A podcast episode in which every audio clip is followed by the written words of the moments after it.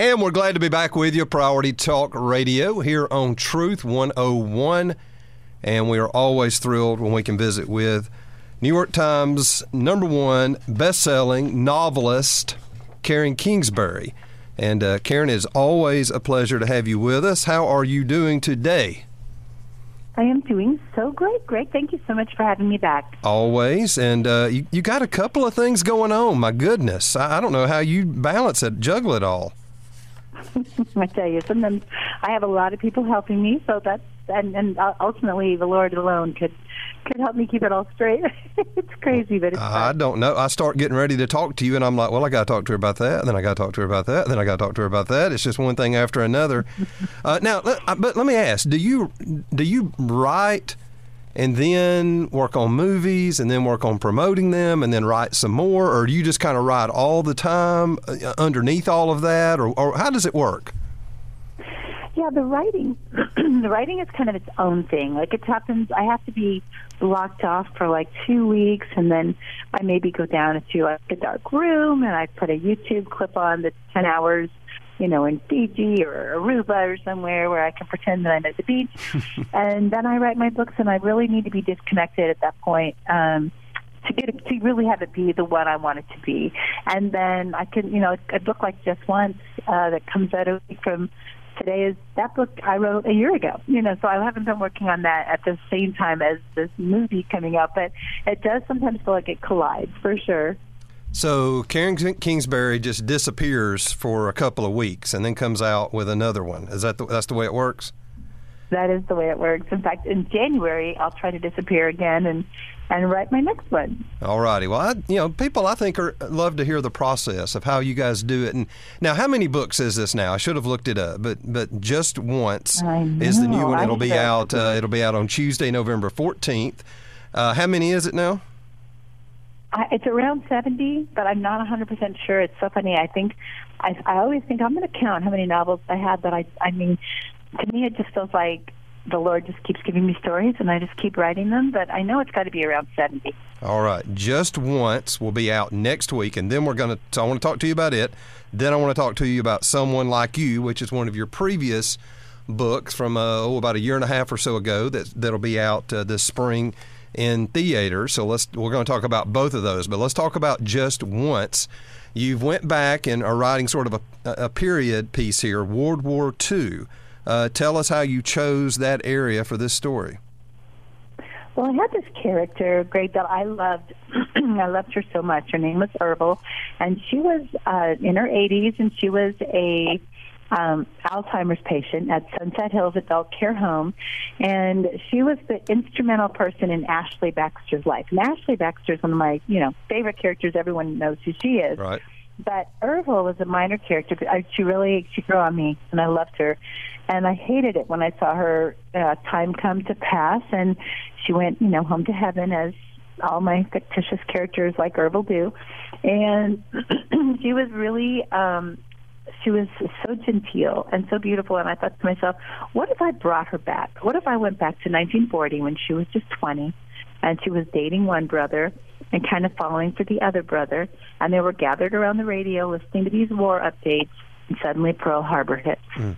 And what happens if they all got sucked into the war? And for Ervil, um, as I thought about it, I thought, oh my goodness, she's a spy. She was a spy with the Office of Strategic Services, the original um, organization that became the CIA. And she was a brilliant mathematician, and they asked her to join as a spy and be a code breaker and go behind enemy lines. And I all this like it just this dramatic, edge of your seat World War II love story just filled my heart, and it was like I couldn't, I had to write it, and so that became just one. Wow, well, that I mean that sounds interesting. Uh, so if you're a a period, uh, love to read period pieces. This one is definitely that love story, all of it. Uh, it's a standalone title, though. Let me let's make that that direct, right? Because you, you have so many series and the Baxters, and but this is a standalone, kind of a prequel, so to speak, maybe, but standalone. Yeah, it's really a standalone. I mean, it really doesn't connect to the Baxter family in Not any other all. way. I mean, okay. people who know Ervil, that'll be fun for them, but you don't have to have known her before. Yeah. Well, that's what I thought. And so, um, because you you've got this built in these true events, Uh, is that that really is different from most all the other? I, haven't read all seventy books. I wouldn't have another life if I read all of your books because you got so many. Uh, but my wife, I think, probably has. But it, because it's uh, anchored against these true events, that's different than most all the other novels you've written. It really is. Yeah, this is kind of the first time. I mean, I've had a couple that one set, you know, a couple books that were set against the backdrop of 9/11 or the Oklahoma City bombing, but this one going back to World War II, I had to spend probably three months. I was privileged to kind of go back and read about the courageous men and women of World War II. And I had to be accurate. It was really important to me, Greg, that I could go back and um, make sure my battles made sense and that she would be on this ship and she would be near this island and it would be this battle that was about to happen. Um, that had to all make sense. And now I just heard from the Historical Society that covers historical fiction, and they gave it a rating review. So they think it's very accurate, and I think I've done my job. Now, did you? Um, who were your sources? I mean, did you did you have historians on speed dial that you could ask about? Uh, I mean, uh, what what's your sources for uh, for all of this research?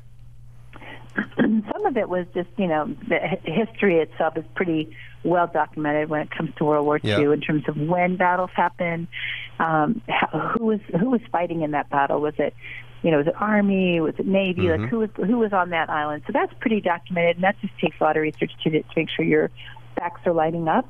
But then I did watch a lot of documentaries. You know, mm-hmm. people mm-hmm. who, um, you know, maybe they were interviewed 10 years ago.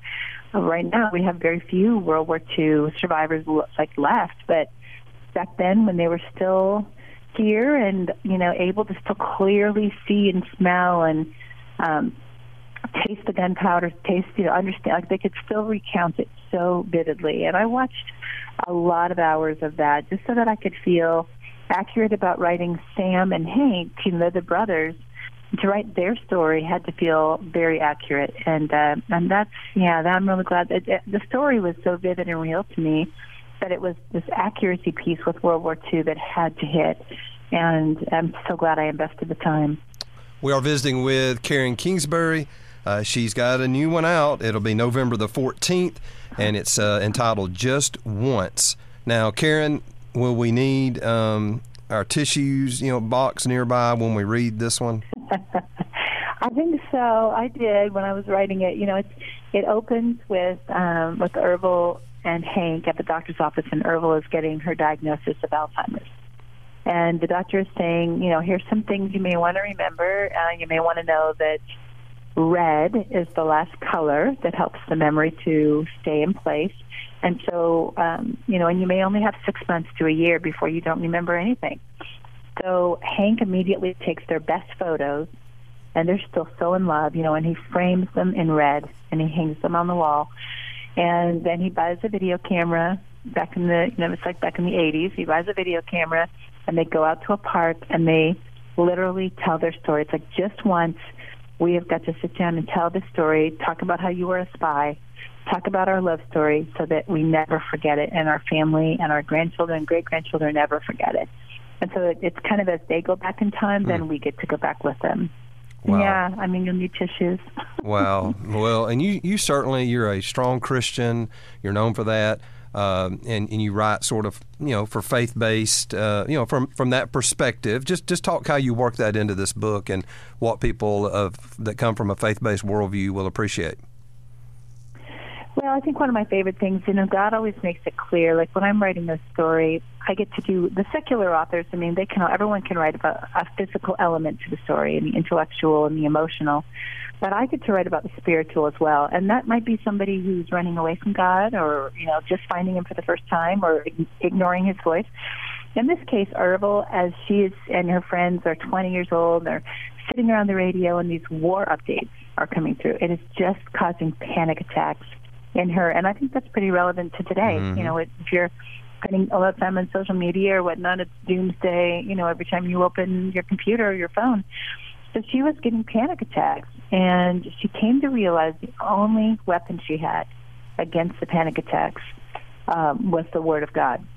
And so she becomes uh, versed in very, you know, beautiful memory verses that she can pull from the arsenal of her heart where God has placed them and she's able to to stand up to her fears and it's a beautiful victory for her way before she gets asked by the government to be a spy.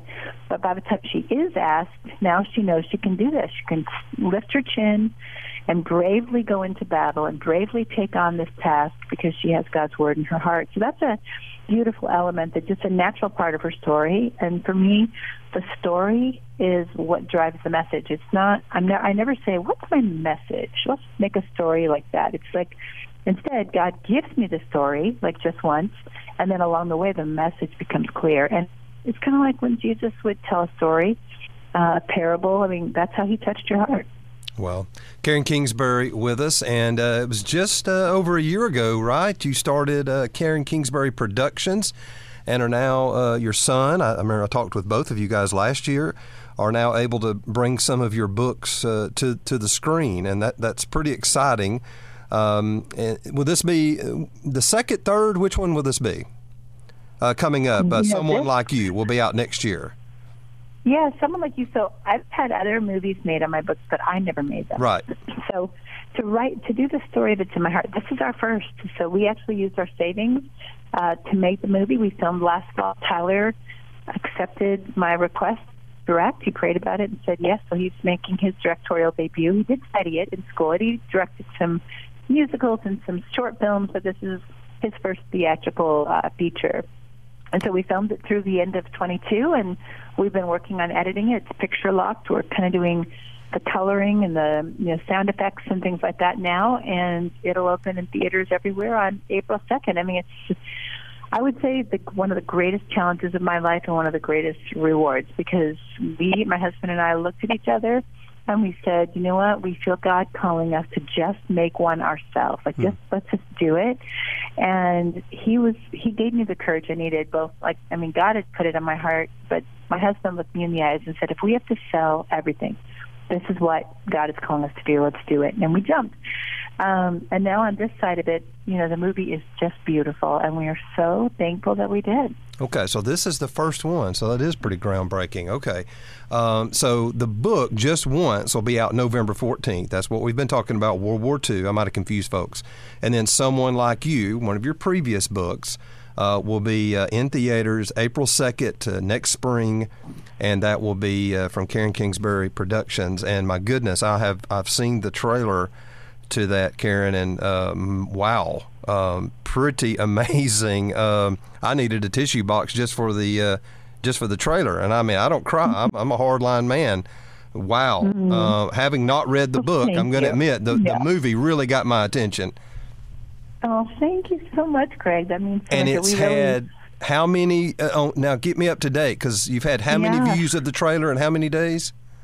Well, it's in several different locations, but I've only been on TikTok for a handful of days myself because I just was kind of I was going to kind of not be on TikTok really, but then, you know, people are there and people yeah. need to see this. It'll help them and it'll be good for them. But over 1.2 million views on TikTok on one video alone, so it's um, definitely hit this sweet viral space that only God could give you. You can't you can't pay for that.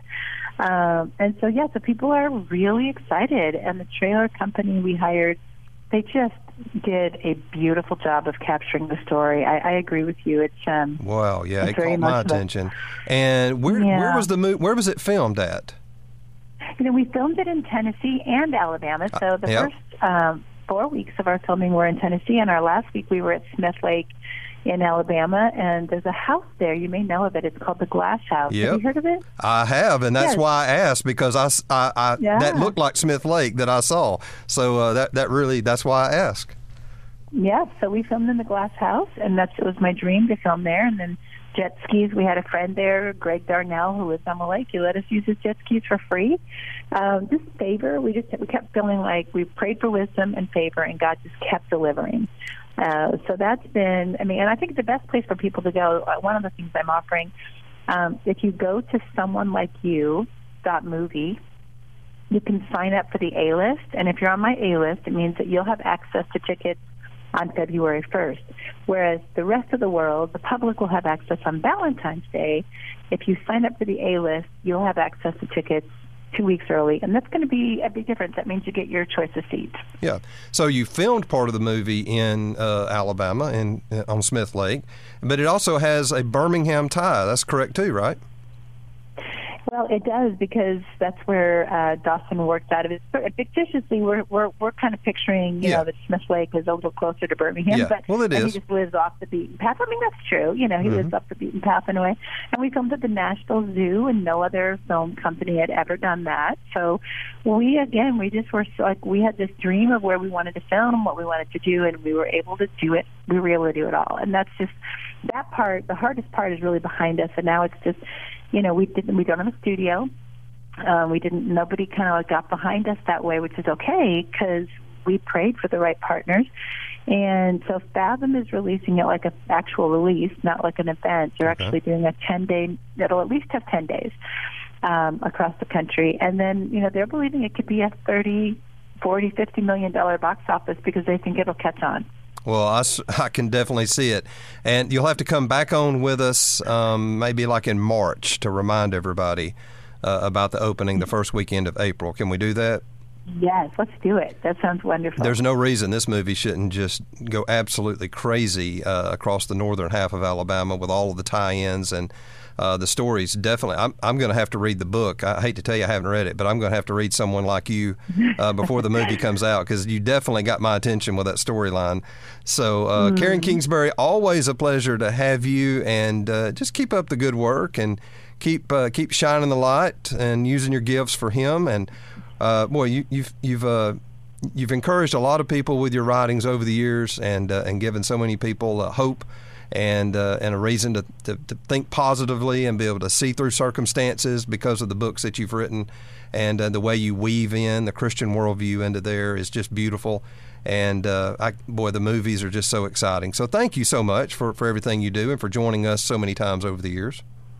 Well, thank you, Greg. I appreciate that. You know, it's just to God be the glory. I could never do it without Him. And so, uh, you know, and everyone that I pray for my readers. I pray that as they read, that they'll be touched, and that God will use this the stories to bring about some beautiful thing in their lives. So, thank you so much for letting me share again, and we'll we'll uh, do it again in March. Absolutely. Just Once. That's the new novel. It'll be out next week, November 14th. All right. That's the World War II setting.